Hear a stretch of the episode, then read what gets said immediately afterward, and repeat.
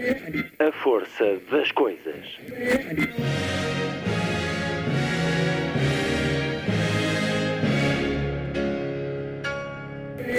Welcome to the 109th last night of the proms.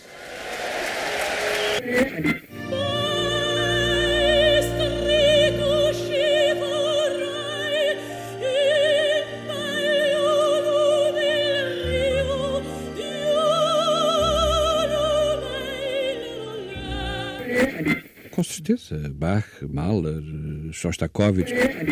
Um programa de Luís Caetano.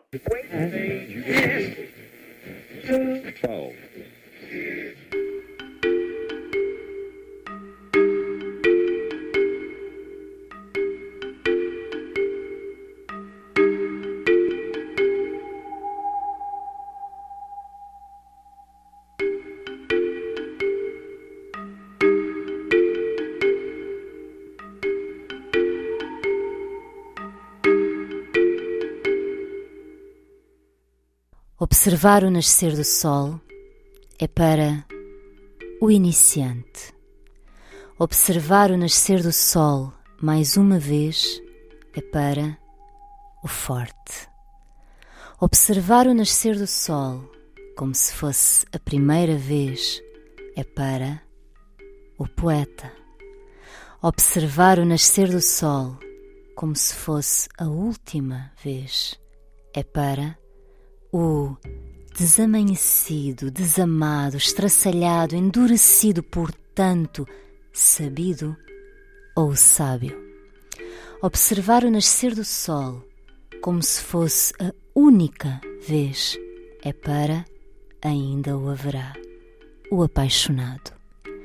Observar o nascer do sol como se o sol realmente estivesse nascendo é para todos observar o nascer do sol na realidade é para algum solista submerso a fundar de tudo o inverso. Observa, o sol possível mesmo de se encarar é a pequena bolha que à tona nos estoura de uma fundação a solo.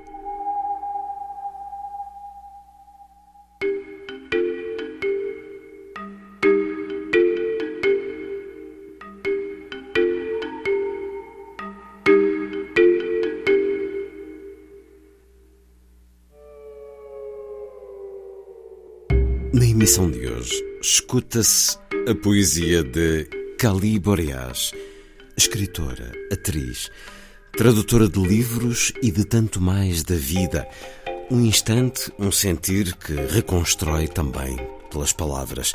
Nasceu em Portugal, vive há muito no Brasil, procura o mundo enquanto lugar incerto, alimento e pulsão de descoberta. Acaba de publicar no nosso país Tesserato um livro quadrimensional no que propõe uma geometria do desassossego. A chancela é da Guerra e Paz. Um livro e uma vida. Para conhecer melhor, na primeira hora, Cali Boreas, em entrevista, já a seguir.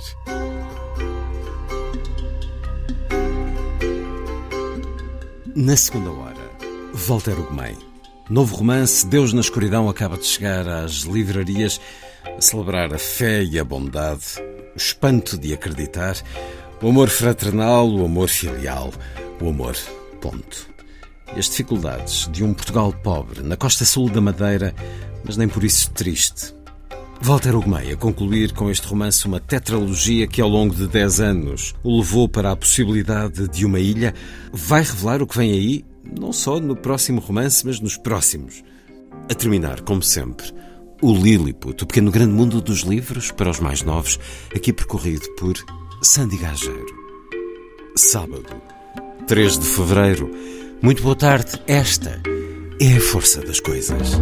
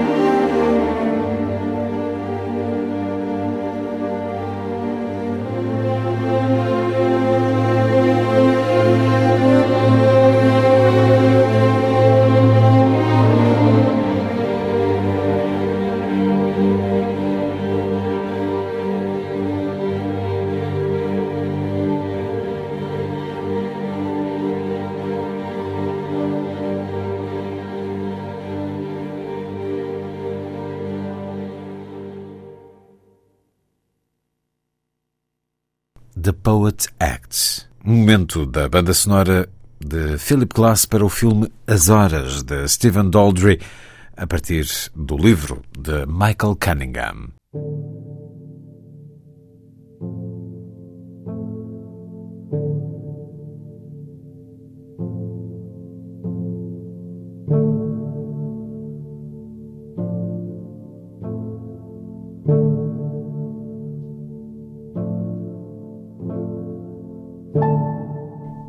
Impressão de que há uma dor aqui no quarto, mas não sei se sou eu que a tenho. Charles Dickens, em tempos difíceis. Tentativa é uma palavra bonita, porque é corajosa a ponto de se permitir errar, trair-se, não chegar. Tem-me obcecado um pensamento. Saber não chegar onde se estava tão pronto para chegar, é tão bonito quanto chegar. Aqui, minha tentativa de traduzir para a língua das palavras algo longínfimo, simultaneamente ínfimo e longo, no tempo, no espaço. Foi no preciso momento de desprender do chão para o voo do Rio de Janeiro a Lisboa no final da primavera-outono de 2018, rumo a lançar o Outono Azul a Sul, o primeiro livro.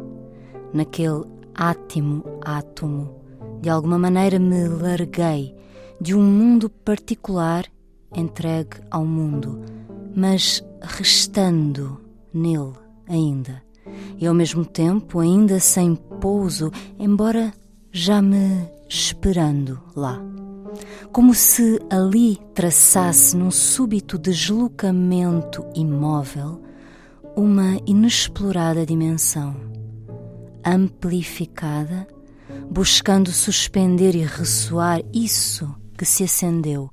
Escrevi alvoroçadamente ao longo das doze horas de viagem até à escala de Frankfurt. O lápis estancou, justo no tocar o chão das rodas que me viajaram esse primeiro poema, a que chamei Tesserato, inaugurou cronologicamente e nomeou este livro. Todos os que escrevi nos meses seguintes foram-me parecendo filhos desse primeiro, ou melhor, outras tentativas de atingir o tanto daquele instante. Agora, aqui, reunidas, mais do que contar o instante, intentam silenciar o que está em volta dele para que ele aconteça, seja lá como for. A verdade é que já tem muita coisa no mundo. Escrevendo, não se imagine que eu queira acrescentar algo ao mundo. Eu quero é subtrair algo do mundo, um obstáculo, um tapume, um floreio, uma palavra demais, uma certeza. Quero escrever para simplificar, e isso pode ser bem complicado, mas eu intento.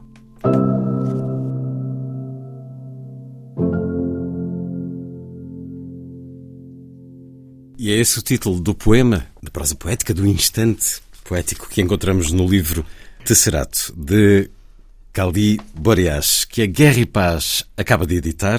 Cali Boreas, que é também autora de A Tela Finalmente Escura, está aqui em cima da mesa, mas numa edição Kafka, de Curitiba, e de Outono Azul Azul, também está em cima da mesa, mas do lado da autora, porque já é difícil de encontrar. O primeiro livro de poesia, publicado em 2018 pela Urutau.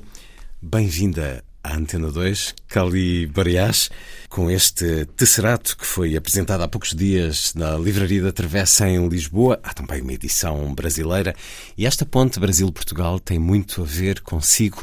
Vamos uh, falar sobre isso também. Vamos ouvir a sua poesia. Nasceu em Portugal, vive há muitos anos no Brasil e passou também alguns anos na Roménia. Traduziu livros de romeno para português e, um, ehm, para além de formada em Direito, é também em língua e literatura romena, em tradução, e formam-na também igualmente a dança, o teatro, a representação e o tanto mais que faz. tudo aquilo que faz, incluindo aquilo que escreve, é de difícil categorização. Não é fácil pôr uma etiqueta e isso também é bom. Tentativa é uma palavra bonita, assim começa este intento, e não é que é mesmo, implica vontade, sonho, desejo, e são palavras que julgo têm muito a ver consigo. Ser uh, poeta é só na escrita ou é em quase tudo o que faz, Cali Boreas? Olá, muito obrigada por estar aqui. Estou bem feliz, bem alegre com isso. Ser poeta não é só escrever. Aliás, eu acho que é possível ser poeta sem nem escrever. Hum. Ser poeta é exercitar um olhar poético destinado a, a praticamente tudo. O próprio hum, exílio voluntário uh, para o Brasil é um movimento poético, quanto a mim. É uma amplificação, um deslocamento para um lugar de erro, de clandestinidade, que me exige uma maior atenção. E isso é um exercício para olhar poético, sair desse lugar onde tudo já está uh, mais ou menos resolvido, inquestionável, automático, uh, acaba por ser um lugar de morte. E, e, eu estou sempre em busca dessa pulsão de vida, que é, para mim, a, a poesia e a arte. Essa capacidade de olhar, essa capacidade de ver para além do visível, isso tem muito a ver com aquilo que escreve e também com aquilo que nos diz através da fotografia, das imagens, porque os seus livros têm também muito dessa, desse captar de um momento, desse destapar de um outro mundo ou de uma situação que, porventura, na velocidade normal das coisas não nos aperceberíamos, e há essa sua arte também, ou essa sua forma de linguagem através das imagens. Mesmo esta ideia de tesserato, que é uma figura geométrica quadrimensional, é quase como se fosse uma outra dimensão, uma realidade paralela. O que a Caliborias procura é ver para além do que está visível? O que está visível, para mim, é, é o que está automático, é o que está fácil. Porquê isto né, de fazer arte, de escrever poesia? Diz-se que a, que a arte e a poesia, muita gente diz, já é inútil. Eu acho que não é nada inútil. Uh, eu acho que inúteis são as pedras, o mar, as árvores, o ser humano, embora lhes acrescentem várias utilidades. Mas tudo o que é criado, tudo o que é inventado, tem um porquê. Porquê é que o ser humano inventa a arte, inventa isto de escrever poesia? Há necessidade de abrir fendas de infinito no que está finito. Porque precisamos escapar a cada segundo da morte que se espalha pela vida.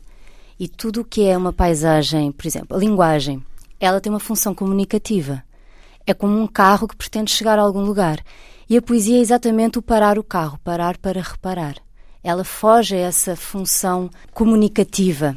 Precisamos justamente nos conectar a algo a mais. Eu digo sempre que, que a poesia está à minha frente. Uh, ainda sou muito nova para escrever este poema e sempre serei, porque eu não escrevo para dizer alguma coisa, sempre escrevo para que a escrita me diga algo. A poesia ela está muito na frente do poeta, a meu ver. É isso que me move, é, é, é adentrar essa fenda do que está invisível para esse mistério poder me salvar do, do, da morte, da morte que não é a morte física, é a morte de tudo o que está automático, resolvido, inquestionável. E eu escrevi esse, essa frase que está nesse uhum. uh, intento também: saber não chegar é tão bonito quanto chegar. Uhum. No momento em que eu escrevi isto, eu não, eu não, eu não estava a, a entender o que era isso. E andava obcecada, é isso que diz o seu poema. Sim. Tem-me obcecado o pensamento. Saber não chegar é tão bonito como chegar. Mas eu não, não verdadeiramente não entendia, mas eu precisei hum. escrever isso, isso, isso surgiu porque eu vou escrevendo como num fluxo, não é? Acontece muito andar pela cidade, né, pelo Rio de Janeiro no caso, e fotografar ou filmar e depois precisar escrever a partir disso. Por isso é que os livros trazem as imagens também, porque às vezes eu não consigo separar o, o texto hum. da, daquela imagem que o, que o provocou. Então eu parto muito desse real, desse ir andando, ir observando e, e um, um, pensamento uma palavra, uma reflexão vai buscando a outra até que eu entendo onde é que isso me está a levar. Mas eu inicialmente eu não sei para onde é que eu estou a ir? Lá está, eu não estou a usar um carro, não, não, não, estou a usar a linguagem como um carro para chegar a algum lugar. Eu estou a parar exatamente esse carro para poder, de um horizonte, tornar uma verticalidade ou um tesserato a girar, ou perverter, inverter, adentrar, criar fendas e furos e, e abrir frestas e espantos na, na língua. Então, quando eu escrevo uh, a partir de algo que me aconteceu, que é o que menos importa, porque poesia para mim é texto menos o que se conta. Mas que de repente fiquei eternizado ao dizer-me sobre essas andanças pela cidade. Lembrei-me do menino mexicano que se prepara Sim. para tocar. Sim. Já não sei em qual dos dois livros É que tela. seus. É na tela. E de repente há ali um mundo que se estivéssemos a passar eh, no cotidiano normal não nos daríamos conta, mas Exato. de repente está tudo ali Exato, muito é fixado. Parar para reparar. Parar para Olhei para reparar. aquele menino e, e- e foi surgindo. E só quando eu chego no final é que há esse entendimento, ou não, ou, ou muito mais para daqui para a frente. Por isso que ainda sou muito nova para escrever este poema. Sempre. Porque ele está sempre na minha frente. No início utilizou duas expressões, exílio e clandestinidade. Como é que surge uma vontade de sair eh, mundo fora, Caliboreás? Desde pequenina que eu tenho aqui alguma coisa a puxar-me para o Rio de Janeiro. Mas era algo longínquo e de repente várias coisinhas foram acontecendo e, e, e, e atravessei o Atlântico. Bem, o Brasil está um bocadinho na nossa sina, no nosso fado, mas tinha familiares, amigos? Ou, foi, Não, não, eh, não. ou foram as novelas brasileiras e a música do Chico Buarque? Também. Mas o teatro, não é? Fui estudar teatro. Ah, abandonei o meu, o meu emprego como jurista em Lisboa, a minha casa, tudo, e fui à aventura com boa sagitariana. Mas E- estudar e- teatro para o Brasil? No Brasil, sim, no Rio de Janeiro. Mas já tinha estudado cá, teatro? Tinha estudado Direito e dança, sempre fiz dança, mas Sim. teatro tinha feito um pouquinho na faculdade, Mas mas, assim. queria ser atriz? Sim, sim, desde pequenina. Nunca tinha pensado publicar livros de poesia. E na faculdade não estava nos clubes de teatro? Não... Um pouquinho, assim, Hum. na Faculdade de Letras, fiz parte de um grupo de teatro, mas onde eu me encontrei efetivamente como atriz foi, foi no, no Brasil. E foi a aventura ou tinha A algum- aventura, a aventura total. Então o Brasil foi antes da Roménia? Foi depois. Hum. Mas a Roménia eu fui mais. ahm, fui ainda no, no quinto ano de Direito, fui fazer um intercâmbio, ah, ainda dentro, um Erasmus, né? Sim. Fiz o último ano de Direito em, em Bucareste. E depois ainda voltei com uma bolsa para tradutores literários. Era um Estudou língua e literatura romena na Faculdade de Letras. Sim. E Direito na Faculdade de Direito. bem, passava o, o dia inteiro De um lado para o outro lado da outro estrada. a estudar, sim. E a aprender romeno também, que ficava seis horas por dia a aprender romeno, não é? Porque eu fui para lá sem saber romeno. Outra maluquice, não é? Mas estudou a ponto de se tornar tradutora, porque traduziu pelo menos dois livros, uns Sim, num- sim, sim. para edições Asa e outro para o Brasil. E diz-nos num outro texto, num destes livros, que fala romeno consigo, para não esquecer. Apaixonou-se pelo país, pela sociedade? Sim, primeiro pela língua, quando tive acesso. Hum. Há muitas a- rimas entre o português e o romeno. Muitas. Há muitas palavras semelhantes, não é? Eh, Fascinou-me porque eu, eu tive na época uma amiga romena e tínhamos ambas uma paixão em comum pela Amália Rodrigues. Como lá havia muito pouca coisa da Amália, eu comecei, começámos a corresponder na época, não havia ainda Sim, redes sociais, não havia nem possibilidade de enviar uma foto por e-mail na época. E então era por correio, enviava-lhe coisas e tal, e, e ela, para me agradecer, enviou-me um livro do, do Eminescu, o maior poeta romeno, enfim, o Camões deles, e que era bilingue. E eu ali apaixonei-me completamente a, a ler em português e a ler em romeno, e ela enviava-me as cassetes a falar em romeno, né, os poemas, e eu apaixonei-me. Ela lia os poemas Lia e os gravava. poemas e gravava-me e enviava-me para eu ouvir a sonoridade do romeno e eu apaixonei-me porque ao mesmo tempo era muito próximo e ao mesmo tempo muito distante. Parecia que entendia, mas não entendia. Eu lembro-me dessa sensação de ouvir o romeno quando ainda não sabia romeno e de querer muito alcançar aquela língua e, e- Ter as chaves sim, para abrir a porque é língua. muito latino, mas ao mesmo tempo é muito eslavo. É apaixonante. Bem, mas eh, E foi mesmo paixão pela língua, então, mais do que pelo país e pela sociedade. Sim, e depois foi, foi se juntando, né? A paixão pelo país também, pela, pela, pelas cidades, pela cultura, mas a, pela música, mas a língua Então foi me lá, para além desse semestre do direito que fez. Fiz um ano direto lá e depois fui voltando várias Hum. férias e fiz essa bolsa de três meses para tradutores literários do mundo inteiro, que era interessantíssimo, pessoas do mundo inteiro a falar romeno, num palácio a 10 km de Bucareste. E foi a partir daí que eu fiz a tradução do, do Norman Mann, do Regresso do Hooligan, foi a partir dessa... Para as edições Asa. Sim, Portanto, a certa altura está licenciada em Direito e é fluente em romeno E tem já muito com que se entreter, mas eis que então há esse apelo. Há essa inquietação. Uh, essa sim. inquietação. Aliás, uh, a inquietação ou o desassossego é algo que se sente muito naquilo que escreve. Sim, estava tudo muito certinho, assim. Uh, na minha vida e algo. E era preciso sacudi-la. Era preciso sacudi-la e a minha, eu já escrevia poesia né, quando estava em Portugal hum. e mudou muito a minha poesia depois de ir para o Brasil.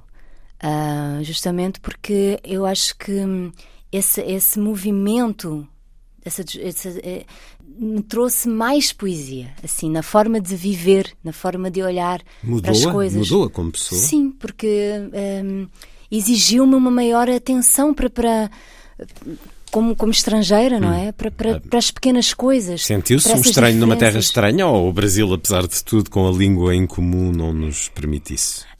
É uma, é uma mistura. Ao mesmo tempo, senti-me logo muito em casa e comecei logo a falar com sotaque brasileiro, porque fazia teatro e precisava me misturar com.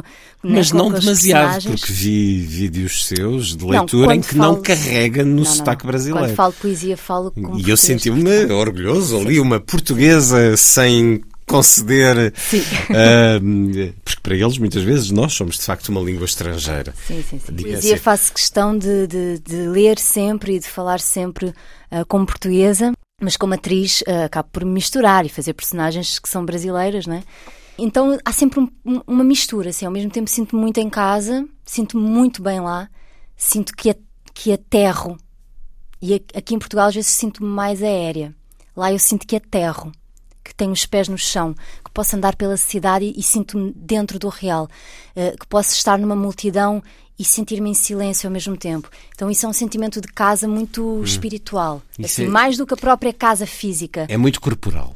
Exatamente. Aliás, a sua poesia passa muito pelo corpo. Mas isso foi o Brasil que me trouxe. Eu penso que a minha poesia antes não era tão assim, era mais abstrata, mais etérea, mais uh, ligada à forma. E isso é um sei. espírito de um lugar, de um país. Nós temos em Portugal alguma secura, algum pudor, alguma distância do corpo e no Brasil não. É isso? É, eu, eu, eu, eu acho que me misturei mais à, à contemporaneidade eh, no, no Brasil e, e ao mesmo tempo levando muito a minha Portugalidade também, o meu fado. E, então hum. acho que essa mistura me, me amplifica, né? falando de Tesserata. Vai para o Brasil em que ano? Em 2000, no finalzinho de 2009, ali 31 de dezembro de 2009, no Réveillon. Cheguei lá e pronto, e começo a estudar teatro em 2010. Bem, correu e bem, ficando por começa lá. rapidamente a fazer coisas e a ter reconhecimento. Sim. Fez um Hamlet. Fiz um Hamlet, ganhei o prémio de melhor atriz no Festival de Teatro Rio de Janeiro. premiada. Sim.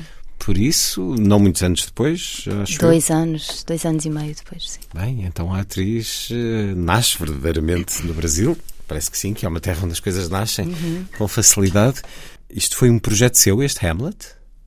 É, foi um projeto de formatura do curso de teatro hum. e, e, pronto, eu decidi pôr-me mãos à obra para, porque não, não gostei de nenhuma das traduções mas, que me apareciam. Mas era um príncipe ou uma princesa? Era uma princesa. Como tínhamos muito mais mulheres que homens na turma, foi uma, é, essa experiência de inverter o género de todos os personagens Uh, então só havia duas mulheres, que era. Uh, uh, não, só havia dois homens, que era o Ofel, a Ofélia original, e o Rei Gerard, a Rainha Gertrudes original. E o resto era tudo mulheres mesmo. Então eu, eu era uma Hamlet mulher, não era uma mulher interpretando um homem.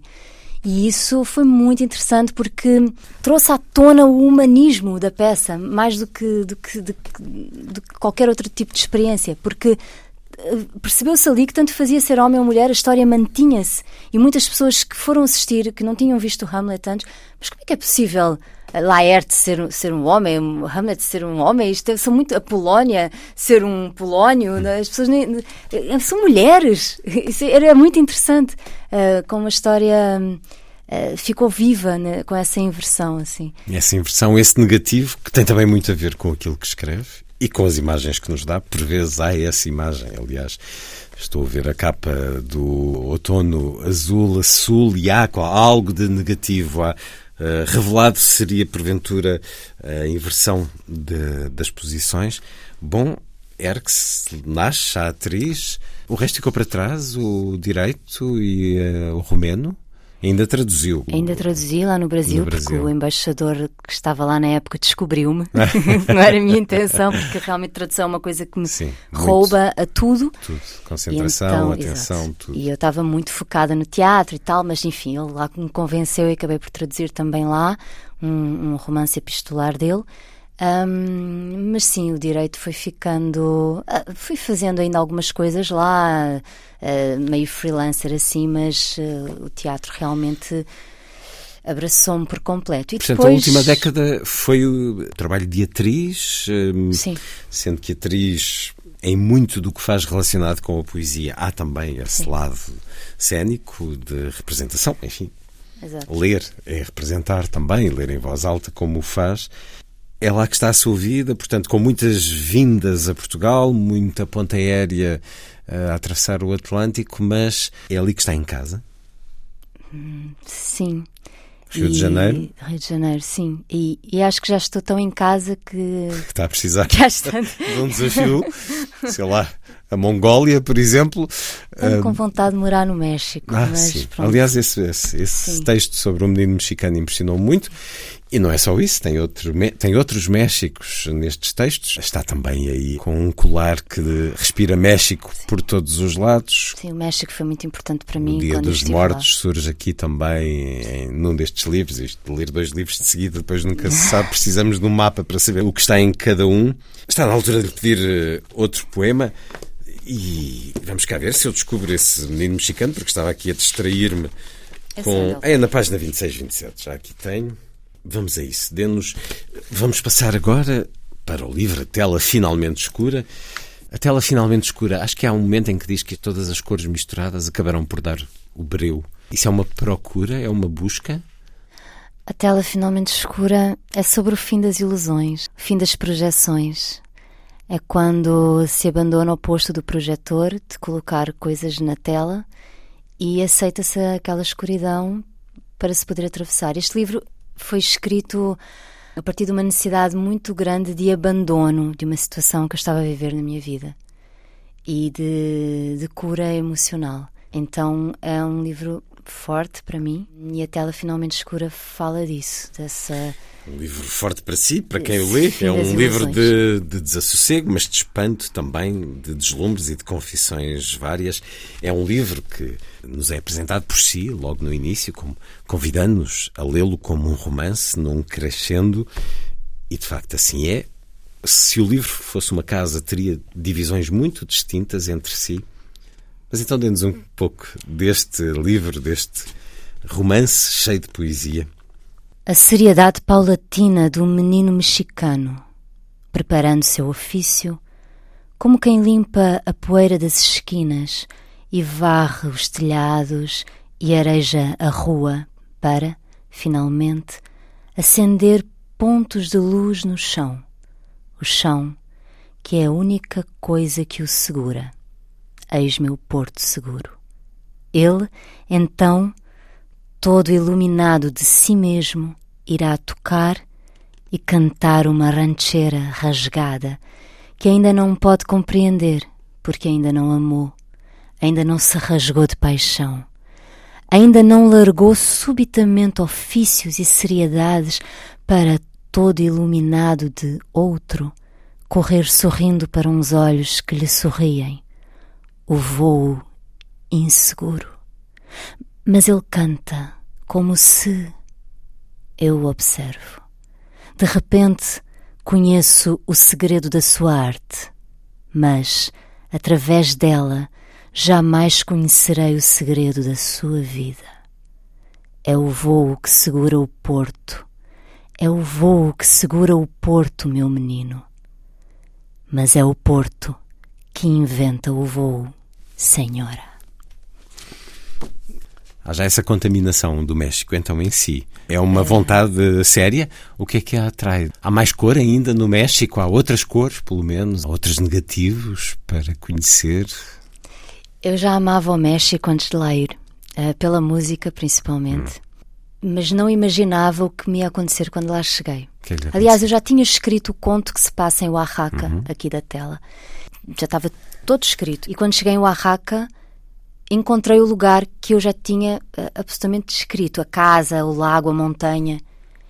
Foi, foi mágico e, claro, depois voltei para o conto, incrementei-o, não é? Com, com a vivência in loco. Mas eh, o que eu senti no México eu ainda estou a tentar uh, compreender. Eu senti-me muito em casa no México, mais ou menos o que eu sinto no, no Rio de Janeiro. Eu senti lá, senti que ficaria, ficaria lá tranquilamente. Não me senti em nenhum momento estrangeira, apesar da língua, não é? Já tenho poemas traduzidos para o mexicano pelo Sérgio, Sérgio Ernesto Rios, tradutor mexicano. Já saíram alguns poemas lá em revista e, e, mais vão sair e espero ser traduzida no México porque é realmente uma. Uh, acho que é isso, acho que me traz outras cores que eu ainda preciso descobrir, que só estão lá. Há um outro poema que tem por título De um lugar íntimo de espanto. É um título, é um poema curto, esse lugar eh, é onde estiver, esse lugar é em si, Caliboreás. Pode ser qualquer lugar? Pode ser qualquer lugar. O grande exercício acho que é levar esse exílio sempre em mim. E por isso, por exemplo, agora quando vim para Portugal, eu vim com essa ideia: será que Portugal já é um pouquinho hum. estrangeiro para mim, a ponto de, de querer voltar de a ficar lá? A isso. Porque eu acabei por não lhe pedir mais sobre essas duas expressões que utilizou, exílio e clandestinidade, mas é quase como se nunca quisesse, de facto, criar raízes, sentir-se a pertencer a um lugar. Precisa de se sentir em exílio, na clandestinidade, precisa de estar sempre um pouco à margem. Sim, porque eu, eu, eu, eu acho que esse lugar de erro é muito mais interessante do que um lugar certo. Aqui, estou certa aqui, sou portuguesa, estou em Portugal. É, um... é, é a tal pequena morte, um ir Exatamente. morrendo. Ao, ao contrário, a clandestinidade nisso. é vida, é estímulo. É, é pulsão. É, é, é onde uh, o imprevisível pode acontecer e então uh, essa atenção precisa estar acesa. Isso para mim é vida. E eu preciso me sentir viva nesse, nesse, nesse exercício. coisa, uma energia. Eu acho que estes dois livros à noite ainda não experimentei, devem ter uma luz uh, bruxuleante, porque há ali uma energia que precisa de estar sempre intranquila. Não estar confortável. Exato. Mas 10 anos no Brasil, em que se assumiu, se estabeleceu, estabeleceu deve ser uma palavra horrível para si, Sim. como atriz, criou certamente muitos laços. Creio que tem uma gata. Tive. Não... Ela, por acaso, a minha gata, a quem eu, a tela finalmente escura é branca. é dedicada, sim. Ela era um alicerce muito forte que eu tinha. Sim, mas eu, era isso que eu estava que a querer partiu... falar, de alicerces. Sim, de... sim, sim. E os gatos são um alicerce, sim, pois são. Sim, sim. Estou um pouquinho mais solta depois que ela depois se dela. foi embora. Pronto, sim. Então.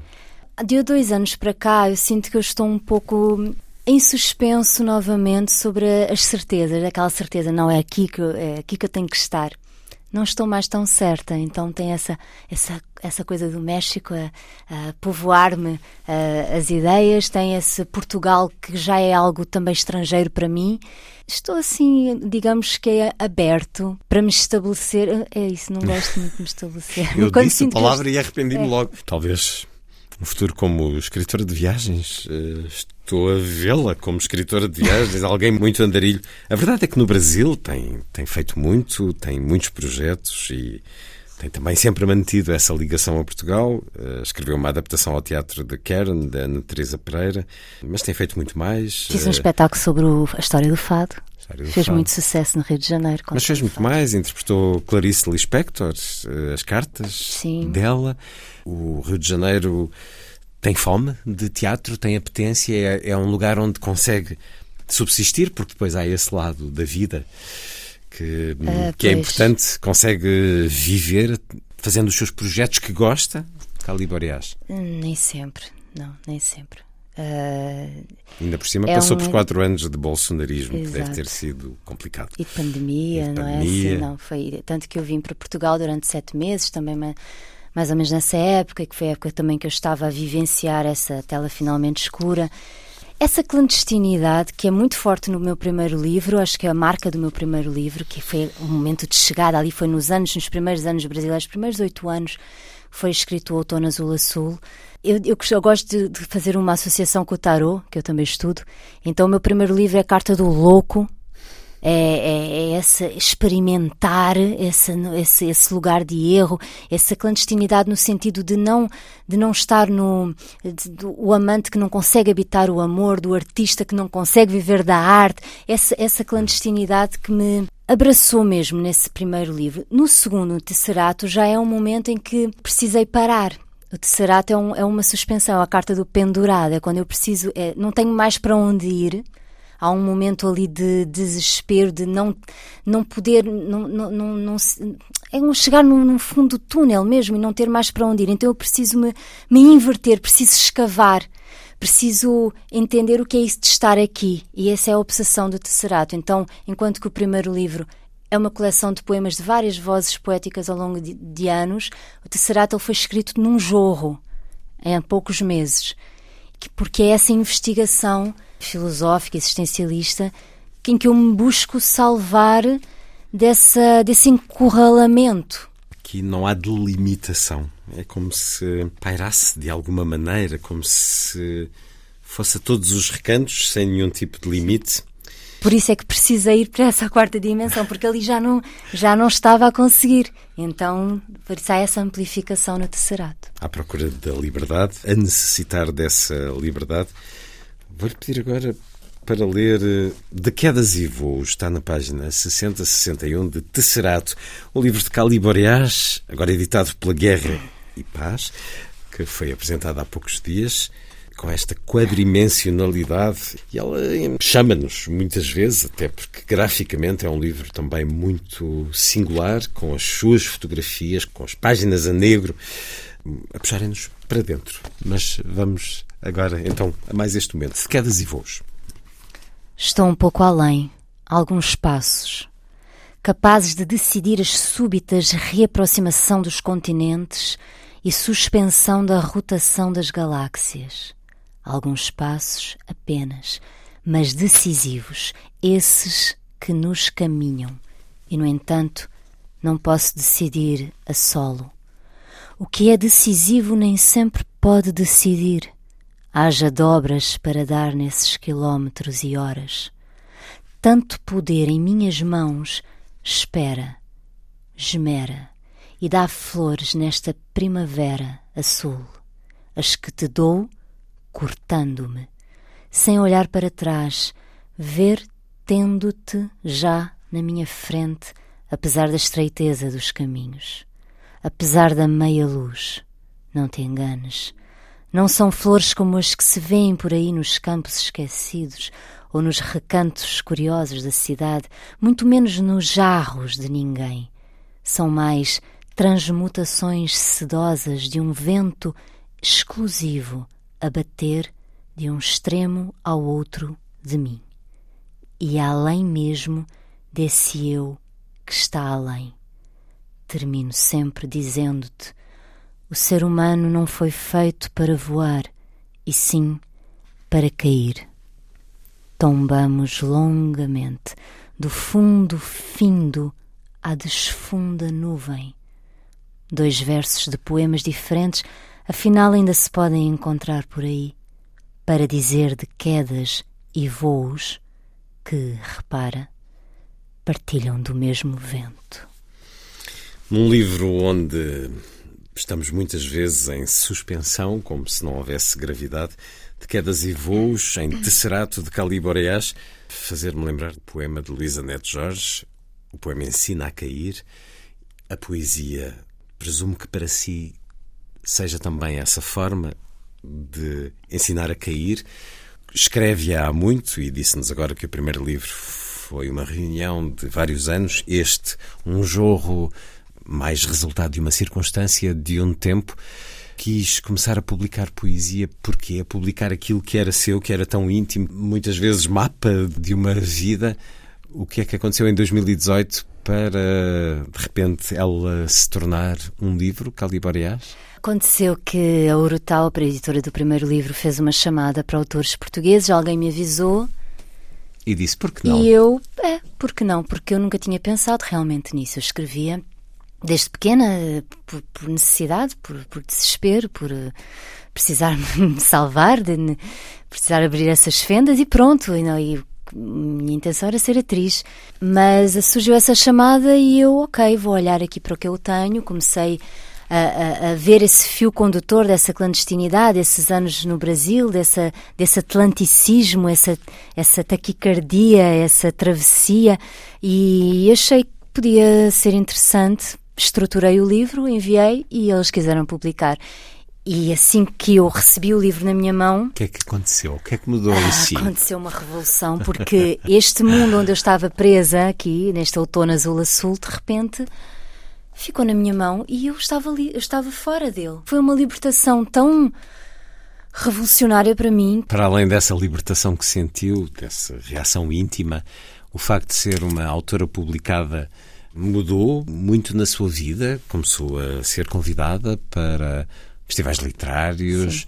O mundo abriu-se mais por causa disso? Sim, sim, no, no, Brasil já fui a, vários, né? a Flip muito, já fui a várias e, e, e, outros festivais em Poços de Caldas e esse convívio com, com os escritores também me, me inspira muito, com a contemporaneidade, porque eh, todos estamos a interpretar as mesmas coisas que estão a acontecer, esse, esse tempo-espaço hum. que, que compartilhamos. Então, eu sinto que às vezes, por exemplo, eu escrevo uma coisa e às vezes eu leio outra pessoa que escreveu uma coisa muito parecida e eu nunca tinha lido essa pessoa, essa pessoa nunca me tinha lido. Muito bonito essa conversa com a contemporaneidade e o Brasil trouxe muito essa conversa com, com os escritores contemporâneos. E tem, eu gosto muito de organizar saraus uh, com, com escritores, saraus, não sei se aqui em Portugal se diz assim, tertúlias. Sim, sim, saraus. Sim. Pois, diz aqui a certa altura, ser português é trazer esse relento ao peito, falando de alguma melancolia. Caliboreás, tenho aqui vários poemas, gosto muito deste poema em que evoca a sua gata e nos dá até uma foto dela. É, tal, talvez lhe peça porque ando a tentar fazer um, um programa só com poesia à volta dos gatos. Mas vou-lhe pedir agora porque é estranho, será a segunda vez que nos meus programas falo de uma palavra. Mamila Pinatapai. Filo com Miguel Esteves Cardoso, que escreveu também um texto sobre Mamila Pinatapai, que lhe peço também para ler este poema-texto, Mamila Pinatapai, Caliboriás, na página 55. Em russo, há uma palavra específica para o afeto que se tem por alguém que se amou. Em checo, há uma palavra para um certo tipo de angústia diante da própria mediocridade ou falta de habilidade. Lembro-me de Kundera falar disso. Na Escócia, parece que há uma palavra para o tique do lábio superior que indica a antecipação da alegria. Em albanês, há alegres 17 e 27 palavras, respectivamente, para sobrancelhas e bigodes.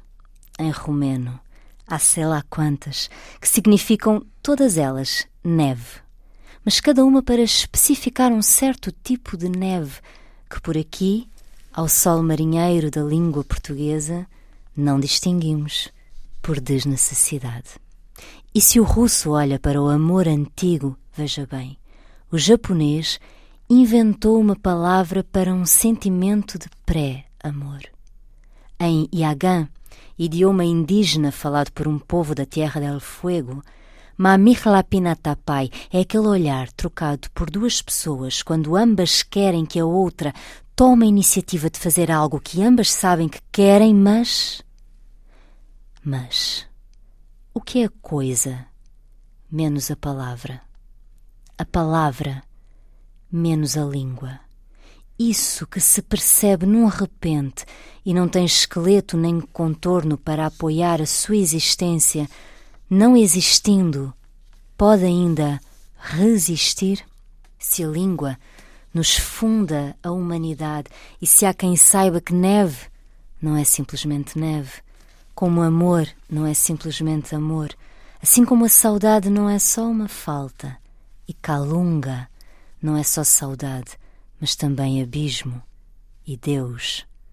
Como posso eu dizer algo agora, daqui de onde estou?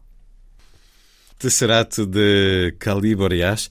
Há pouco, quando falávamos de que conversa consigo em romeno, para não esquecer, diga qualquer coisa a si própria em romeno e depois diga-nos o que é que está a dizer. Pode ser, Caliborias. Como é que é esse momento em que conversa consigo em romeno? O să mă întorc într-o zi în România ca să văd ce nu am văzut când am fost acolo. O que é que disse? Ainda voltarei um dia à Roménia para ver aquilo que não vi quando lá estive. Calibariás, nas livrarias Tesserato, com a chancela Guerra e Paz, mas há sempre formas também de obter a tela finalmente escura, com a edição Kafka de Curitiba, sendo que isto de mandar ver livros do Brasil às vezes não é nada fácil e vice-versa. Espero que em breve haja uma edição portuguesa. Mas esperamos que em breve haja uma edição portuguesa. Porque a tela finalmente escura é esse seu livro do desassossego, ou de espanto, de deslumbres, de confissões. São pedaços de um quebra-cabeças e julgo que utiliza também a expressão, a certa altura, eh, o tal romance em crescendo. E aqui lemos na tela finalmente escura que ser poeta não é ser algo mais, é ser quase tudo a menos. O que é que quer dizer com isto, Caliboreas? Escrevo não para acrescentar, mas sim para retirar um tapume, uma certeza, um floreio. Coisa... Desconstruir. Sim, porque eu acho que nós já, nós já estamos tão poluídos de tanta coisa do que precisamos uh, ser e ter para estar nesta civilização. Penso eu que o olhar poético é exatamente o poder-nos podermos nos despir o quanto mais de tudo isso para hum, atingirmos algo mais essencial, mais fundo, mais solitário, porque creio que é nessa solidão particular de cada um que acontece o único encontro possível entre seres humanos. É quando a minha solidão toca a tua solidão. E isso só só conseguimos atingir quando paramos para reparar nesses pequenos momentos em que, que na maioria das vezes passariam despercebidos. Vou-lhe pedir eh, da tela finalmente escura, página 127 à página 129, são momentos que eh, chegam ao título do livro, Calibariás. Uma paisagem muito bonita. E não fotografá-la para a levar comigo. Em vez disso, ficar eu ali, nela. Não pintá-la. Instalar um cavalete no meio dela, deixá-la a ser. Frequentar o sol ou o espaço vazio entre a expiração e a inspiração, como um pássaro de livre voo, perplexo no plexo lunar da vastidão. Amo-te em ti como se visita a flor que não rompeu a arquitetura do talo. Só é possível de olhos fechados. Deixo-te em nós, como se sorri ao duplo do arco-íris. Só é possível quando se repara no espectro de cores invertidas e se sabe ser cada arco um círculo inteiro.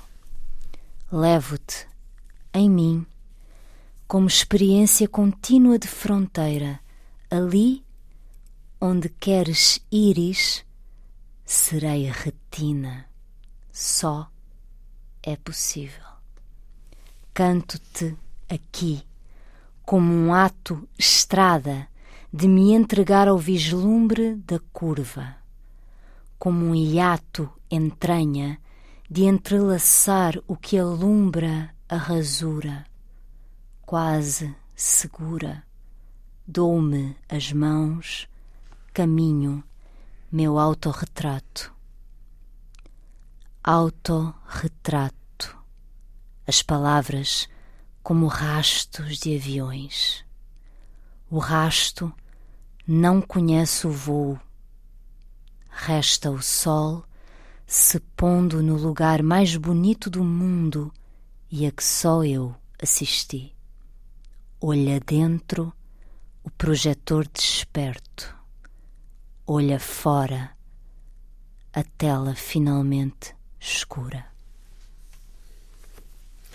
Que é o título deste livro, que, como se ouve, é obviamente de poesia. É de poesia nesta forma mais poética, mas é de poesia também nas narrativas que aqui nos surgem, mais ou menos confessionais, mais ou menos vividas. A poesia pode surgir a qualquer momento do dia, Caliboreas, ou há rituais, condições, contextos próprios. Já escreveu hoje, por exemplo? Eu não escrevo todos os dias, mas todos os dias acontece-me poesia. Uh, sim, a poesia acontece a qualquer momento. Um, e muitas vezes ela nem vai ser escrita ou vai ser escrita muito depois. Não necessariamente eu, eu, eu agarro em qualquer coisa e começo a escrever. O poema vai acontecendo e depois, em algum momento, ele é escrito ou não. Para quem sente muito o desejo de atravessar as fronteiras, de não ficar, sair das raízes, a biblioteca será algo que se torna mais difícil de construir. Mas como é a sua biblioteca Caliboreas? Ou antes, quem são os seus escritores? Hum. Pois, essa biblioteca é complicado quando se anda com a casa às costas. Uh, eu deixei muitos livros aqui em Portugal, ao longo dos anos fui levando alguns, e lá no Brasil, entretanto, estou uh, cheio de livros outra vez. Que agora seria difícil. Isso é a coisa que mais me angustia. Como voltar para Portugal se um dia eu quiser que pôr tudo Tem num navio um e. baú uh, complicado. Via marítima. Um, eu, eu, assim. Engraçado. Eu. eu Uh, não, não, costumo uh, mencionar escritores assim uh, como referências do princípio ao fim em si mesmos. Eu sou muito a partir de fragmentos, eu sou um caleidoscópio de, de influências e às vezes um, um, sei lá, um, uma Hilda Houston, uma Shimborska pode estar a influenciar-me tanto quanto alguma coisa que alguém que passou por mim na rua falou e que às vezes nem foi o que a pessoa falou. Às vezes Foi eu ouvi errado e depois eu vejo que não foi aquilo que eu ouvi, mas o que eu ouvi errado é muito mais interessante. E isso está, influencia-me tanto quanto ah, um, um grande poeta que, que, que eu, que eu gosto de- a quem eu gosto sempre de retornar. Ah, portanto, eu, eu não tenho assim ah, aqueles nomes, ah, é este e aquele. É, é- são não há, fragmentos. não há um livro a que volte hum, com mais assiduidade, que precise de abrir de vez em quando? Um autor? Vai mudando, vai mudando assim. Tem a ver com é? fases da Sim, vida E às vezes também? não é, não é, não é tanto a, a poesia, que às vezes são até ah, os romances que, que me inspiram poeticamente. eh, Mas na memória de leitora, eh, um Ah, momento de tenho- deslumbre, quando é que aconteceu? Quando é que. As leituras da, da infância e tal, e depois de repente.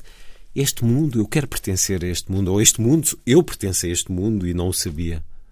Acho que o primeiro escritor assim que me tirou do lugar foi o Milan Kundera. E, e- e depois, enfim, tenho. Com um romance em particular, Insustentável Leveza, Brincadeira, Sim, o livro dos Amores Sustentável Risíveis. Leveza, mas depois Amores Risíveis, A Lentidão, enfim, vários que eu, que eu fui lendo. E é um escritor que, que até hoje me, me nutre muito. Ah, mas tem o Água Lusa também, com o universo incrível que ele tem de imaginário, eh, e que para mim é muito poético, apesar de ser um romancista. E Shimborska, Hilda Hilst, como já mencionei, Herberto Helder, a quem eu sempre retorno e, que eu considero também que tudo que ele escreve é poesia, mesmo que seja prosa. Ahm, sim, são escritores. Esses estão lá, me- esses estão consigo onde quer que esteja, porque nem precisa ter os livros. Calibarias Tesserato, na chancela Guerra e Paz, eu tenho estado a pedir-lhe poemas e agora peço-lhe para escolher um para nos dar deste seu livro, que está nas livrarias Tesserato. À escolha da autora, agora livre, da ditadura dos meus pedidos. Então vou dizer logo aquele primeiro de quem que já falámos. Ainda sou muito nova para escrever este poema. Percebo que a melancolia é um excesso de espaço e de tempo. Percebo que sou dos cavalos que precisam não do toque do chicote ou mesmo do sangue a rachar os ossos, mas do próprio desaparecimento para iniciar o trote. Percebo e procuro seguir o conselho de Ferlinghetti, ouvir meu próprio respirar e de ouvido no chão o girar da terra. Depois, desaparafusar as portas, mas não jogar fora os parafusos. Que eu ouça bem isto. Não jogar fora os parafusos. Não destruir o mundo se não tiver algo melhor para colocar no lugar dele. É que por enquanto não tenho mesmo nada melhor em mente. Estou aqui. Onde mesmo? Com um saquinho de parafusos pendurado ao pescoço e é pesado. Mais uma vez, mais uma vez, o dedo suspenso a um milímetro do botão da bomba e não estou conseguindo interpretar os sinais. Sou ainda muito nova para escrever este poema, mas já sei que o canto dos pássaros é de desespero. Também já percebi que saber não chegar é tão bonito quanto chegar. De boniteza estamos bem, lá isso estamos. De boniteza is the new felicidade. A cidade anda medindo meus passos, de lupas nas pontas dos tentáculos, de cima, de baixo, dos lados e na diagonal. Sobretudo na diagonal. A luz, mesmo a raspar, mas sem aderir à minha pele, que é real. Que é real. Ter medo é ainda desconhecer. Corrijo. Ter medo é ainda precisar conhecer. Eu não estou conseguindo interpretar os sinais. Corrijo. Talvez não existam mesmo papéis dobradinhos atirados do além. É só isto. Enquanto uso palavras, as palavras usam-me. Enquanto pergunto à montanha, a montanha pergunta-me. Enquanto continuo aqui, o aqui continua-me. Ah, ouve bem isto. Ver tudo bonito é ter descoberto a beleza das coisas feias. Mas hoje eu estou cansada. Então dou o sorriso dos miseráveis e canto como quem desiste secretamente. Não nos iludamos, meus vizinhos. Acabaremos sempre um pouco antes do fim. Serei sempre muito nova para escrever este poema. E este poema está no livro Tesserato, de Cali Boreas. Chancela Guerra e Paz acaba de chegar às livrarias portuguesas. Uma poesia cheia de vida e uma vida cheia de poesia. Cali Boreas, muito obrigado por ter vindo à Antena 2. Eu que agradeço este momento muito importante para mim, porque sou uma fã imensa dos seus programas, não perco um, então estar aqui é muito especial. Muito obrigada. Muito obrigado.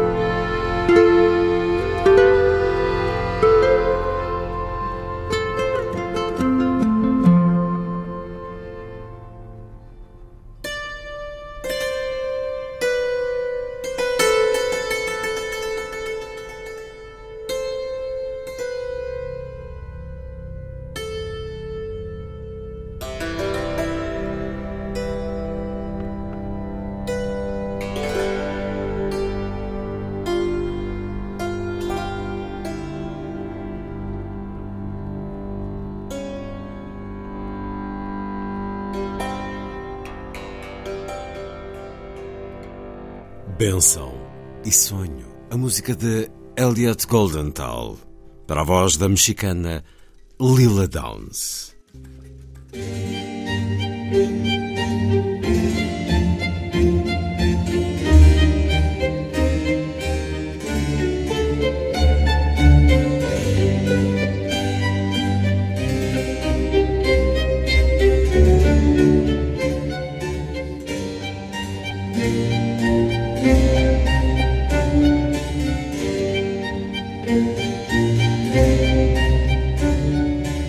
Força das coisas.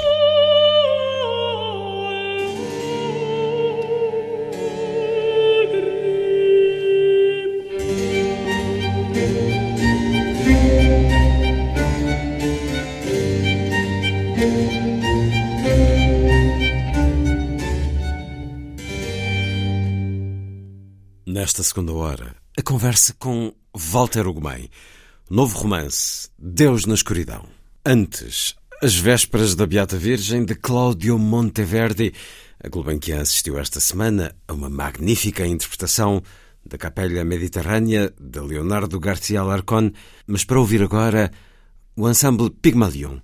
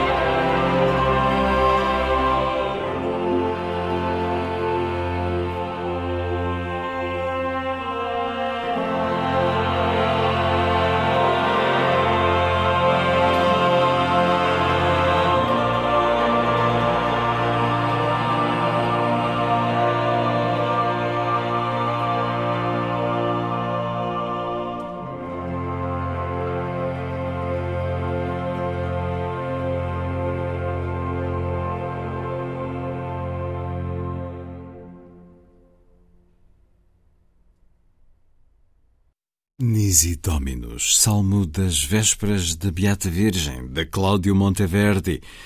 A interpretação do ensemble Pygmalion, cor e orquestra, orquestra em instrumentos da época, a direção do francês Raphael Pichon.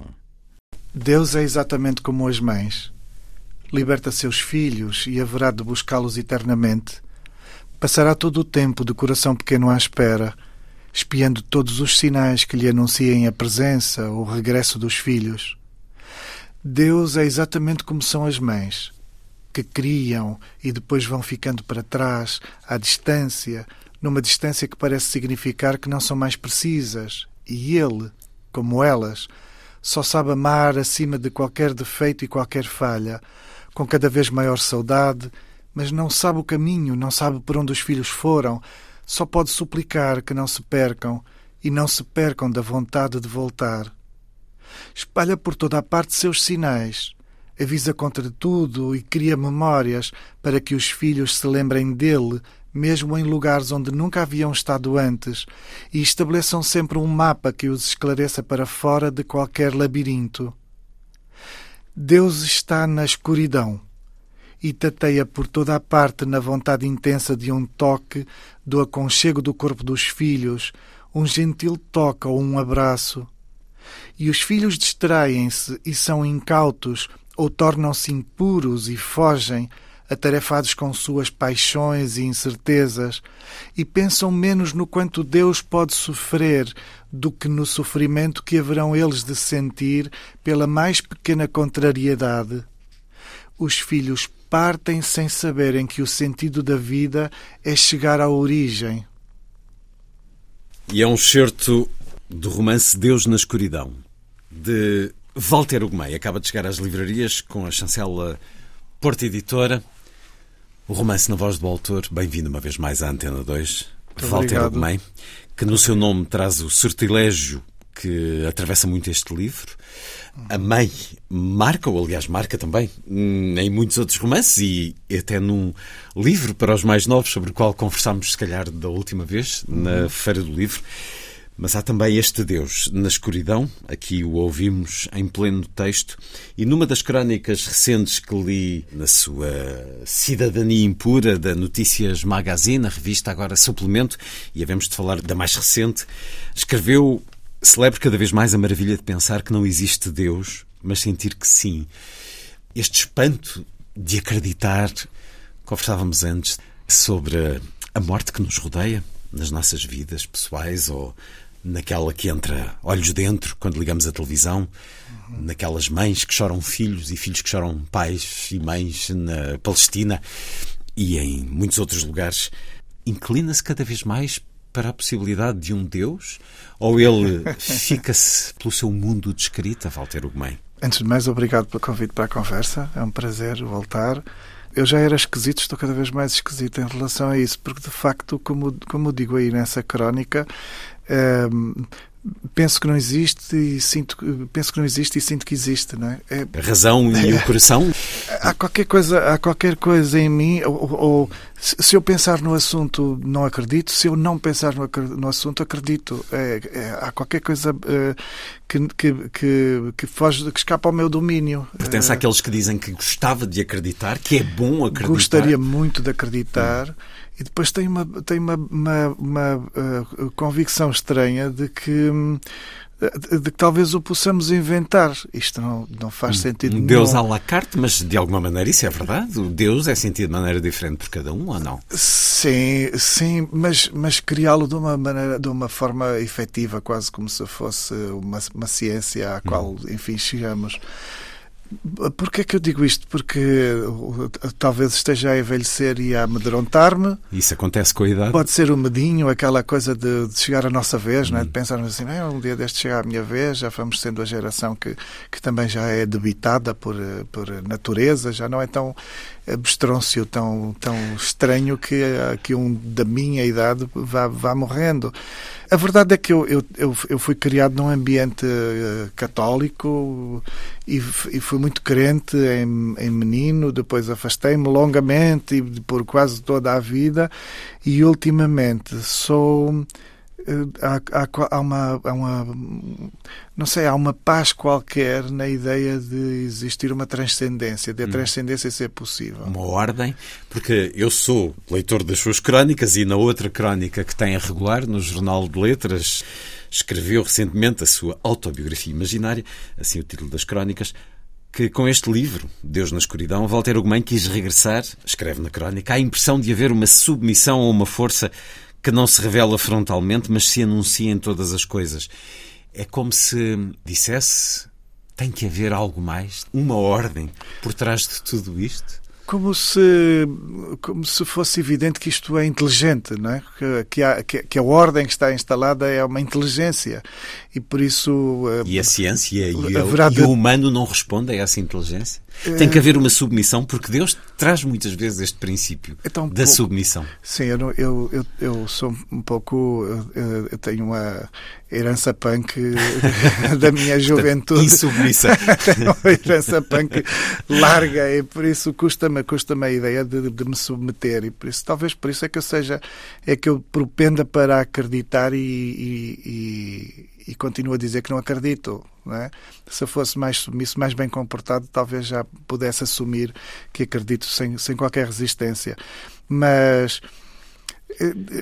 eu, eu, eu julgo que ando a inventar uh, uns, um, esquemas, uh, ando, ando, assim a, a, a, com várias tentativas mais ou menos absurdas e muito chique espertas uh, para, para, para chegar, a, chegar a, uma, uma ideia da existência de Deus que seja à medida de um, de um pós-punk, de um indivíduo, de um indivíduo que na verdade se habituou a, a, a achar que somos um que somos uns bichos ridículos, torpes, bastante torpes, e, e, e que nem sequer merecia, mereceremos a, a, a, dignidade de transcender para coisa nenhuma, não é? Já, já somos bastante maus aqui, seria, seria ridículo achar que alguém vai ter de nos suportar para a, para a eternidade, né? alguém nos inventou com, com ganas de nos aturar eternamente.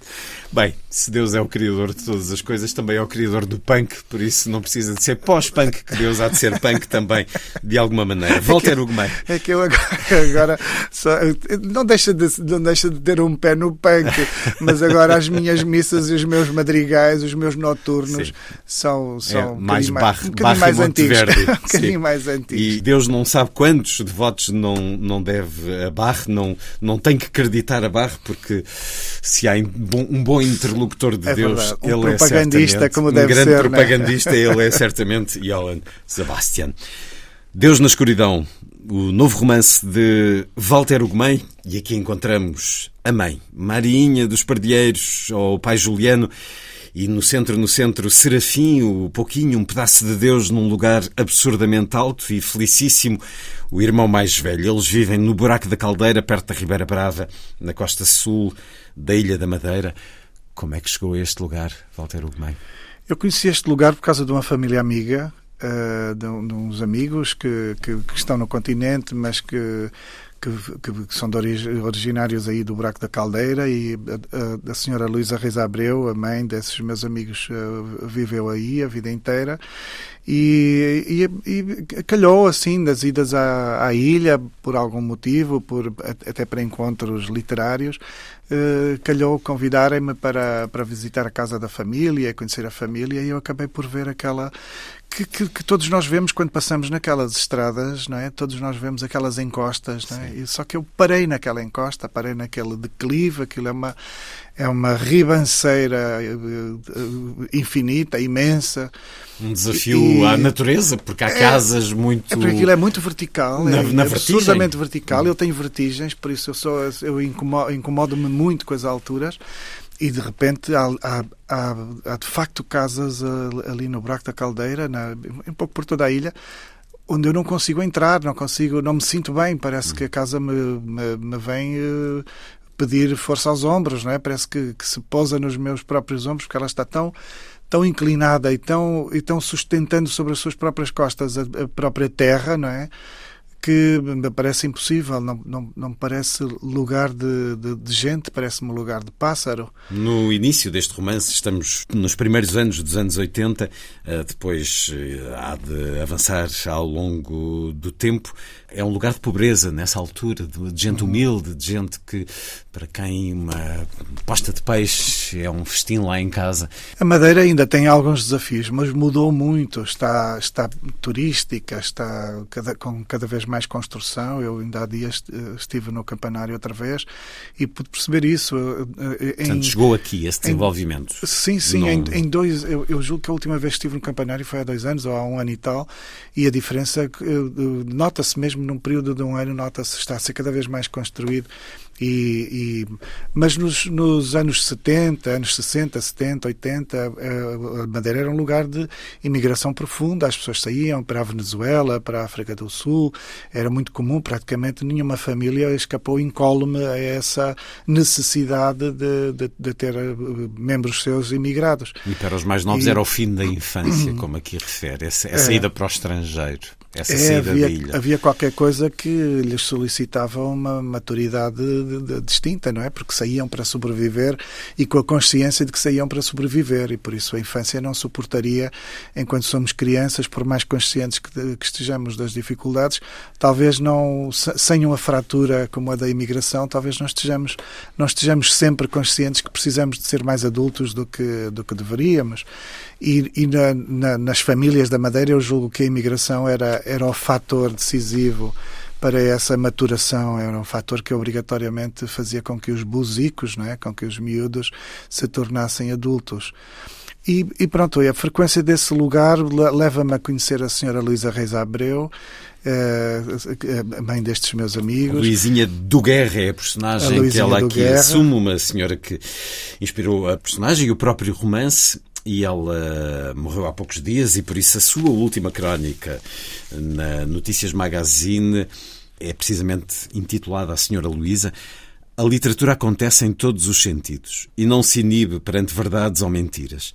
Usa tudo como alarve sem limites, senão os da sua própria imaginação, a vontade de se instalar como substituta absoluta da vida. Por vezes a literatura tange a vida como se até nós nos confundíssemos, baralhados entre o que é verdade e o que parece verdade, seguindo por vias paralelas, permitindo viver numa fantasia cujo aparato nos apetece ou mais conforta. No dia em que o meu novo romance chegou às livrarias, partiu a senhora Luísa Reis Abreu, a quem dediquei o livro, mulher amiga que me levou a inventar aquela história, e mais que isso, a criar a impressão que constrói o clima, a maravilha que busquei ao contar o que contei. E depois termina a crónica dizendo: as personagens, ao contrário de cada um de nós, não morrem. Têm uma cidadania desimportada com essa coisa cansativa e traiçoeira que é o corpo. As personagens trazem essa alegria, a de repetirem a vida para sempre. Porque algumas vidas são sentidos bravos, lúcidos, nos caminhos dos outros. E é uh, o vencer a morte na sua escrita, a desta senhora, de Sim. alguma maneira. Vem então daí essa mulher extraordinária que lhe mostrou também muito mais. Lhe mostrou, por exemplo, um Deus absolutamente apaixonado por ela, uhum. em ensinar santidade aos santos. Fala-nos desta mulher. Eu tive sempre a impressão de que encontrei na Senhora Luísa uma, uma coincidência muito absoluta entre a convicção e o gesto que é algo que talvez não tenha encontrado em muita gente ao longo da vida. É, é, é uma pessoa de fé e que adequava a sua conduta à, à fé que, que, sentia. E por isso, eu, eu, eu acredito que a senhora Luísa em algum momento pode ter falhado, pode ter errado, mas eh, todos os seus gestos foram, tiveram uh, a melhor das intenções. Por isso, ela, ela era uma pessoa que existia de boa fé nesse sentido em que jamais faria uh, aquilo que, que convictamente lhe parecesse errado. E por isso, qualquer uh, defeito que ela pudesse ter, tê-lo-ia por virtude, não é? por excesso de zelo, por excesso por de fé, por excesso de humanidade. Então eu admiro-a profundamente. Foi uma pessoa que eu adorei conhecer, pude conviver com ela em bastantes ocasiões. E ela, além de me trazer esse exemplo humano, humaníssimo, eh, vinha, vinha uh, poderosíssima com o seu linguajar uh, local porque no campanário, na Ilha, na Ilha da Madeira fala-se com alguns trejeitos e no campanário eh, existe uma especificidade mesmo para o cômputo da ilha. Não é? O Walter Ugumem diz que é uma linguagem pura. O desafio da linguagem, expressão pura desse linguajar e isso é quase que uma composição musical, é, é qualquer coisa de harmonia?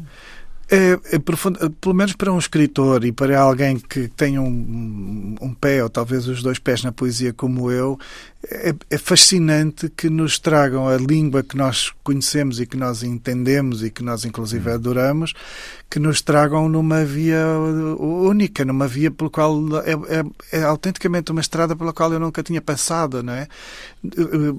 Podemos perfeitamente reconhecer o que está o que está a ser dito e a sacar-lhe sentido quase imediatamente mas temos a impressão de estar num espaço da língua onde, onde nós nunca estivemos. E por isso eh, é, é como frequentarmos alguma coisa que de algum modo também nos pertence, mas que não nos tinha sido revelado eh, senão naquele, naquele instante e daquela forma.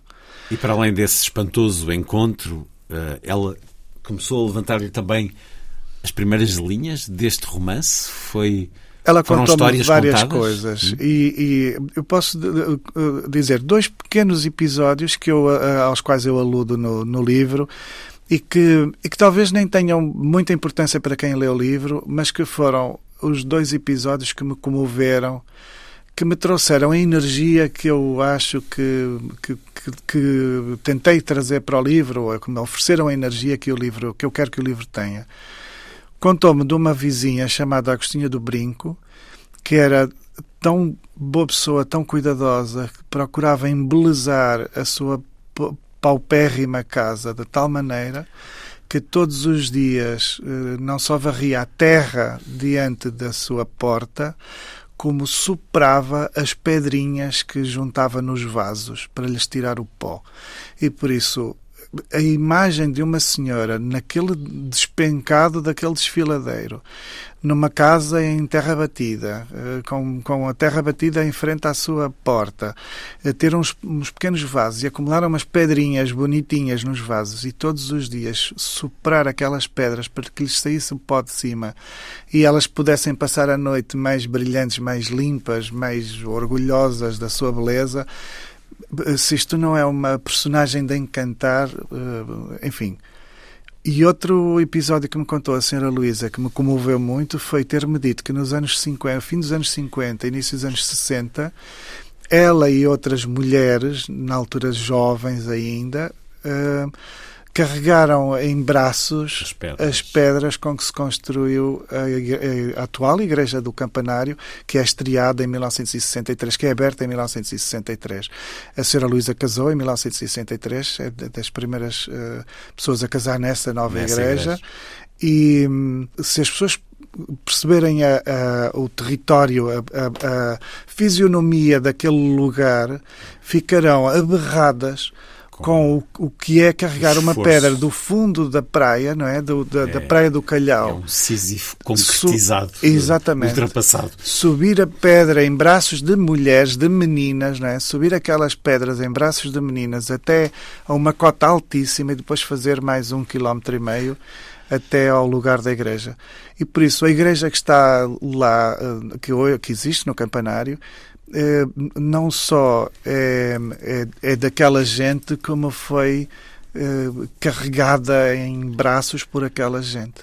Eis o mistério da fé, como se diz na celebração litúrgica, e voltando a esse sentir da fé, nesta comparação que atravessa o livro e é expressa em, em diferentes momentos, se apenas o amor das mães é comparável ao de Deus, Walter Gomes reescreveria toda a mitologia cristã, colocando Maria como a, a figura central, tutelar, a mãe? Colocando Deus como mãe. Eu acho que Deus, se existir, tem de ser mais da ordem materna do que paterna. Uh, uh, a ordem paterna é mais uma ordem de, de força Uh, a ordem materna tem muito, mais, tem muito mais que ver com o milagre, é? com, com a ideia da, de gerar alguma coisa, de multiplicar o Deus corpo. Também é duro e vingativo. Temos momentos na Bíblia, no Antigo Testamento, e, e se levarmos à letra a existência tutelar, bom, então ele permite tanto, mas eu, tanto horror? Mas o Deus que eu estou interessado em inventar é menos, menos assim. É menos esse do que é menos assim do que o Deus que a Bíblia inventa. Eu, eu, eu, eu, eu acho que o ponto fundamental neste livro, no que diz respeito a uma imagem de Deus, ao que Deus pode ser, tem que ver com isso de, da comparação entre Deus e as mães. E, que é exatamente isto. Uh, ninguém na humanidade ninguém amará uh, tão ao extremo quanto uma mãe. Uh, claro que em casos pontuais, nem que seja por doença, seja patologicamente, Existe. alguém pode extrapolar. Mas por natureza, digamos que até a biologia leva a que as mães produzam o extremo do afeto possível na humanidade o afeto das mães por um, de uma mãe por um filho poderá ser apenas comparável ao amor que Deus terá pelas, pela sua criação, pela, pelos seus filhos, digamos assim. Quem, quem ama, uh, quem ama inevitavelmente padece. É? Quem ama inevitavelmente está na escuridão, porque ama sem garantia, não sabe se é amado de volta, pode apenas esperar que sim. Mas quem ama uh, cria imediatamente um certo medo, o que significa que as mães Uh, vivem no, no, medo, numa aflição constante pelos seus filhos, exatamente porque os amam. E a minha tese é que se Deus existir, Deus tem de ser um sofredor. Por isso, não pode ser um. É, é muito mais da ordem feminina do que da, dessa ordem masculina do superpotente, agressor, eventualmente poderoso é muito mais um indivíduo vulnerável, para mim, Deus, se existir, é muito mais um sujeito vulnerável, à mercê daqueles, daqueles que ele próprio criou. E por isso é que ele vive como as mães, eternamente à espera que os seus filhos regressem, que é exatamente como vivem as mães. As mães vivem eternamente à espera por essa míngua dos filhos, nem que seja um ínfimo instante, que é o ínfimo instante que lhes justifica a vida. Porque é que o amor é um sentimento que se vive na escuridão? Não pode ser na luz? Um bocadinho como a cegueira do porque ensaio sobre a cegueira do Saramago, em que é uma cegueira branca? Não, porque, porque, porque amamos, amamos sem garantia. Não podemos senão amar sem mapa. Não há mapa para isso. Podemos usar de toda a inteligência e a inteligência ajuda, francamente, a que o amor persista mas nenhum de nós está, uh, está seguro. Amar é uma incompletude necessária e, e por isso não, não estamos mais no domínio de coisa nenhuma.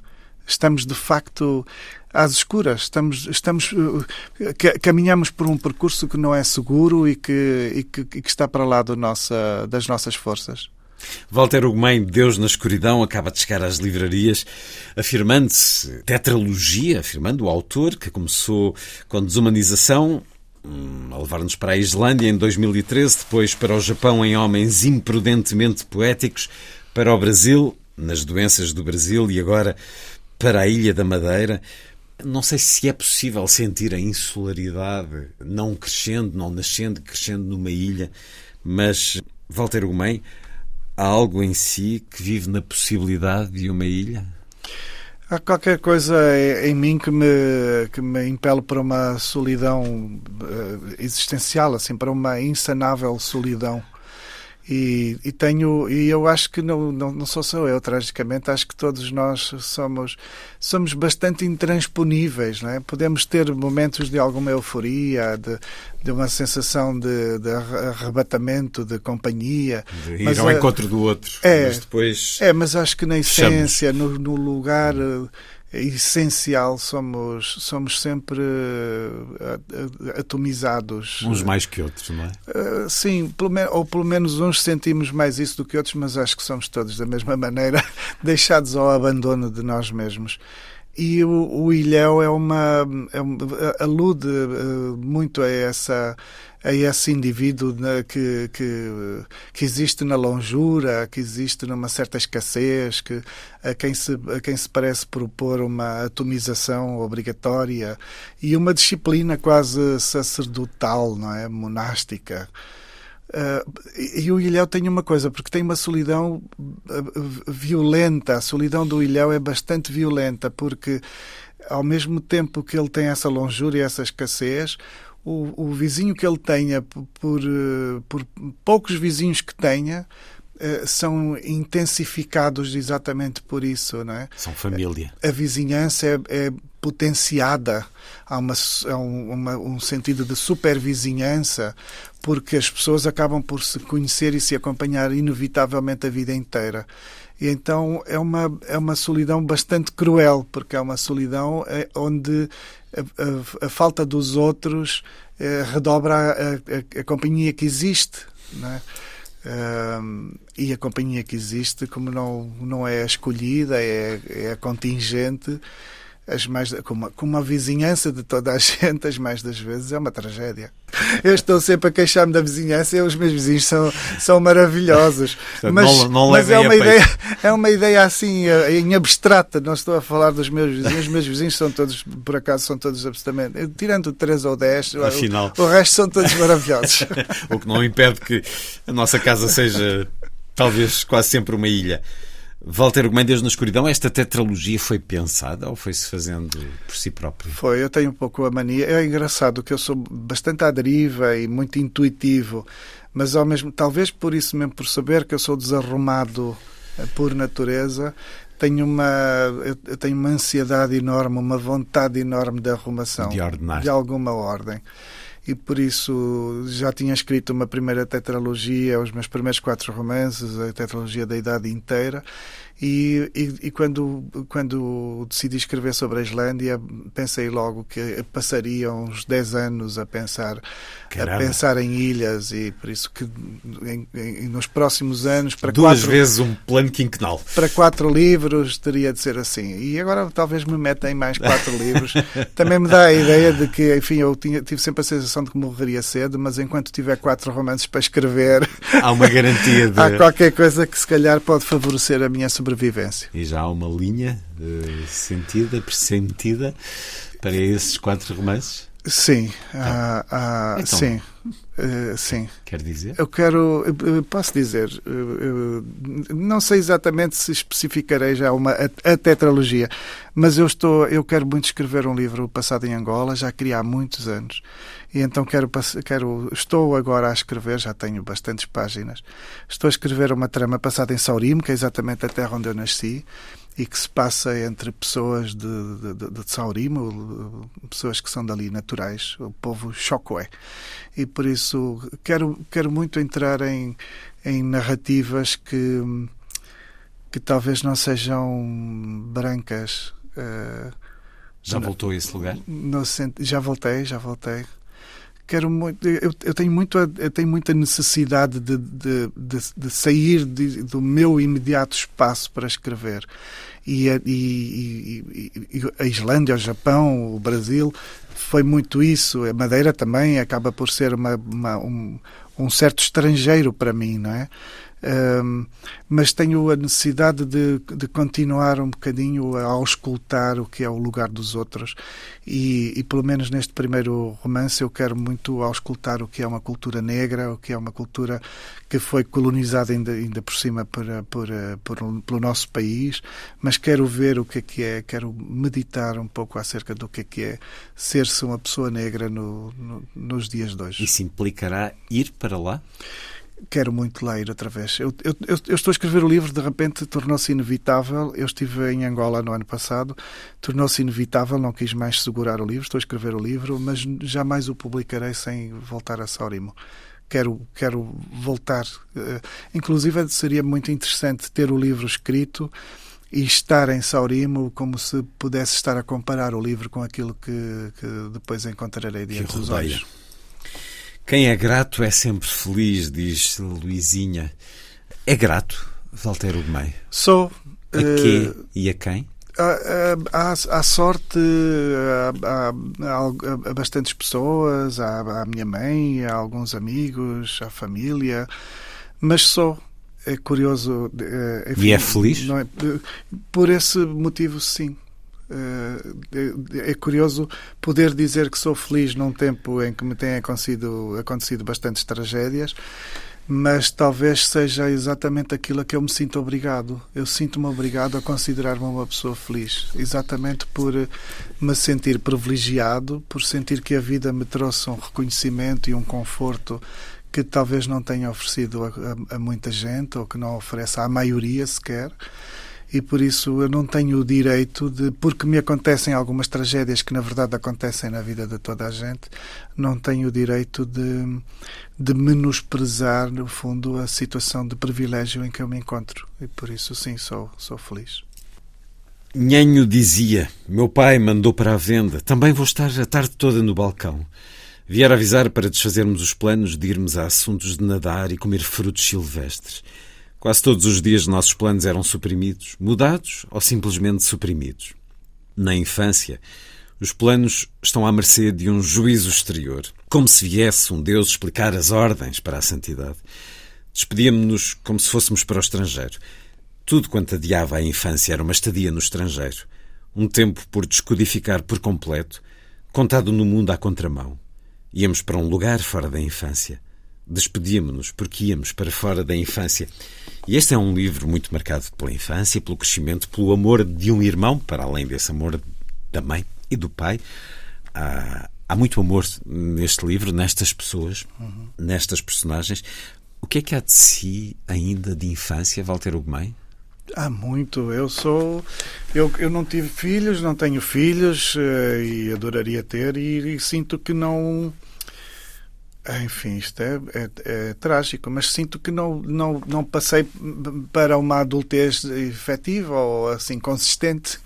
Também já li um, um artigo científico que diz que os homens só são adultos aos 54 anos. Eu estou com 52, por isso falta-me dois anos para chegar lá. Eu questiono esse estudo. Acho que é bem mais tarde. Mas eu tenho isso assim, não sei se é de facto esta coisa de não. De, eu tenho os meus sobrinhos, obviamente mas eu não me não não, não consigo uh, ver-me como profundamente, completamente adulto. Há qualquer coisa em mim que conserva uh, até uma ingenuidade que eu que eu uh, que deve ser tanta que eu próprio a deteto. É, é, estranho, não é? Porque o ingênuo normalmente não deve perceber que é ingênuo. Mas no meu caso, ela de facto deve ser tanta que eu, eu dou conta de ser de ser cândido em tantas, em tantas coisas. E mais, dou conta de ser cândido e faço alguma questão de me manter cândido nas coisas, como se como se ainda não tivesse sido magoado o suficiente pela vida para, para mudar, para me tornar amargo, como eventualmente uh, envelhecem tantas pessoas. E é talvez aquilo que eu mais admiro nas pessoas que envelhecem: o, o, a resistência, a capacidade de não se tornarem amargas. É? Porque vamos todos, é um, um pouco isto que vínhamos a dizer, vamos todos padecer de grandes tragédias e depois ou, ou, ou, temos, ou temos também a noção do privilégio que a vida nos traz, ou então vamos amargando como, como aqueles que se convencem que são as piores vítimas do mundo, que aquilo que lhes acontece é sempre pior do que acontece aos outros. E eu não, não estou convencido disso. Eu acho que conheço pessoas a quem a vida tem, tem sido muito mais, uh, muito mais dura, muito mais difícil. E que permanecem sorrindo de alguma maneira à é vida. Verdade. Quando estava factualmente nessa infância, ou quase a sair dela para uma idade mais jovem, o que é que desejava para a vida?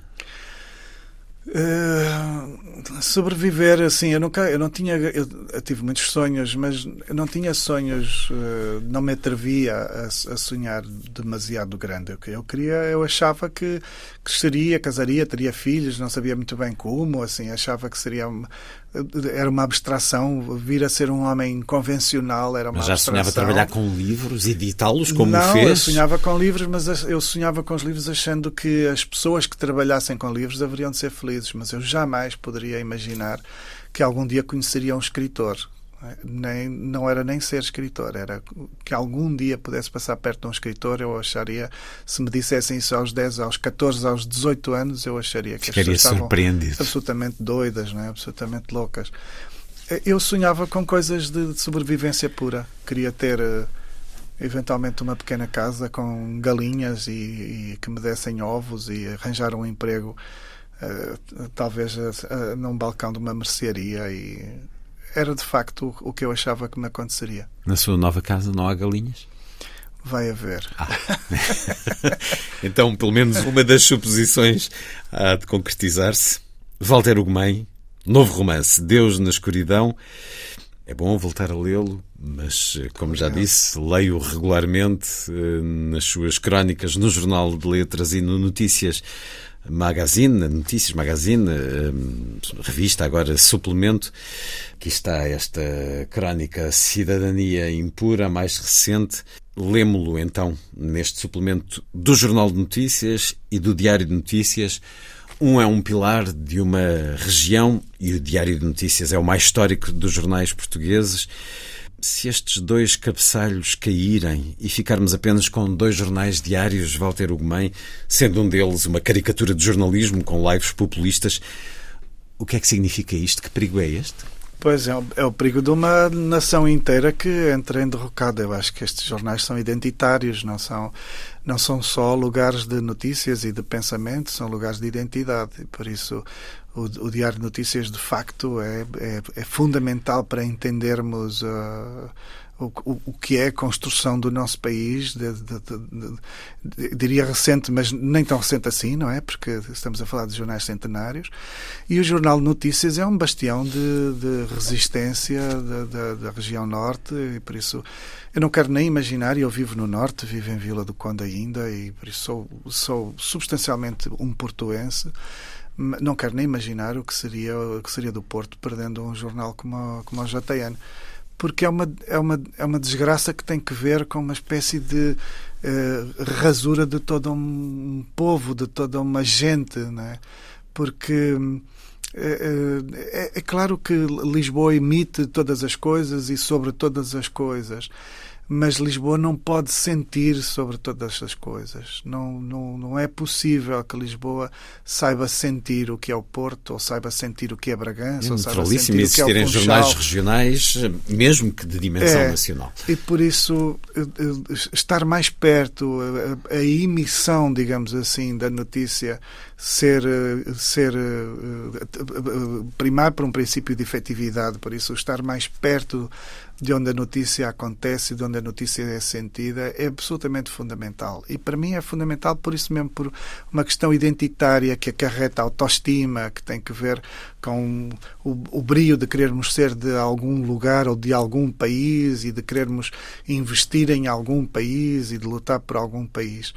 E de facto é, é uma das minhas convicções mais antigas. Nós não vamos nunca eh, lutar por Portugal se Portugal eh, permitir permitir-se eh, ser esta coisa meio suicida que vai que vai rasurando a sua própria a sua própria identidade, a sua própria cultura. Para mim não pode acabar. Por isso eu espero o Diário Notícias talvez se veja mais mais protegido pela força que a capital tem mas eu espero que o Jornal de Notícias se veja protegido pela evidência de que não há mais nada e por isso há tanta indústria, é? há tanto dinheiro no Norte, ganha-se tanto dinheiro no Norte que eu espero que alguém tenha, tenha a decência de segurar nisto.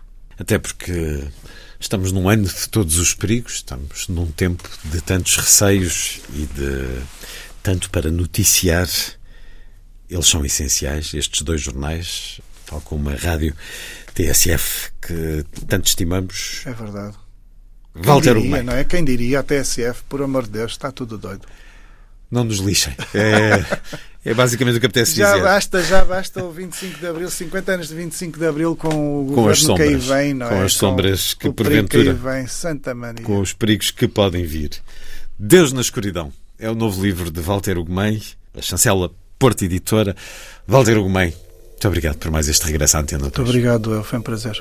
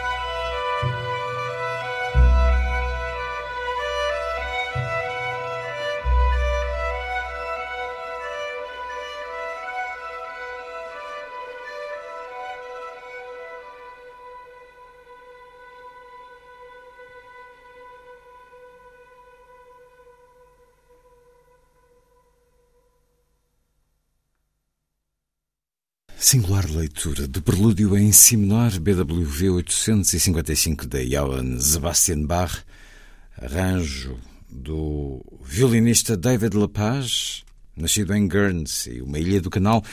É ele também o intérprete aqui, com a Orchestra of the Swan, sob a direção de Philip Shepard.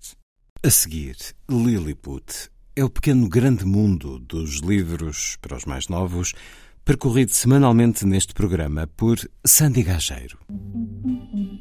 Diz Lilliput. Lilliput, Lilliput. Lilliput. Lilliput. Lilliput. Lilliput. A Associação Cultural Turbina e a Livraria Mundo Fantasma juntaram-se para criar uma BDteca no Porto. Recuperaram um projeto cultural de promoção de banda desenhada que existiu na cidade nos anos 90. A BDteca é assim mesmo que se intitula projeto, inaugurada no dia 10 deste mês, dentro do Centro Comercial Brasília, local onde já funciona a Livraria Mundo Fantasma.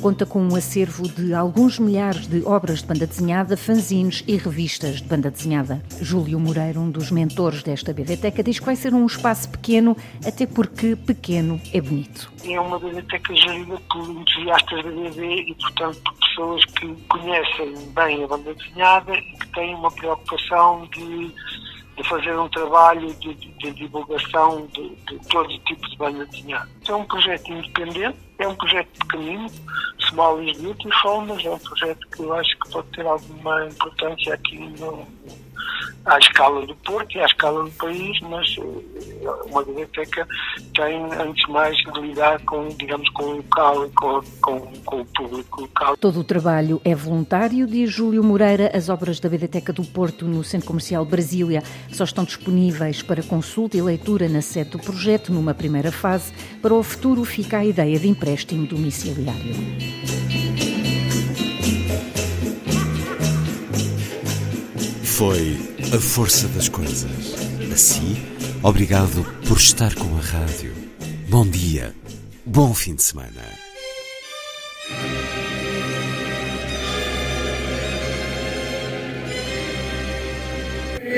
A força das coisas.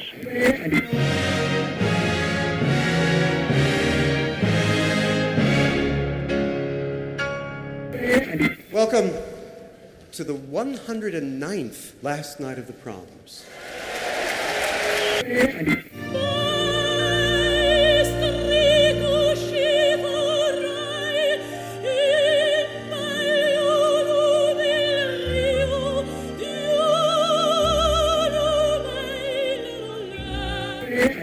Com certeza, Bach, Mahler, Shostakovich. Um programa de Luís Caetano. 12.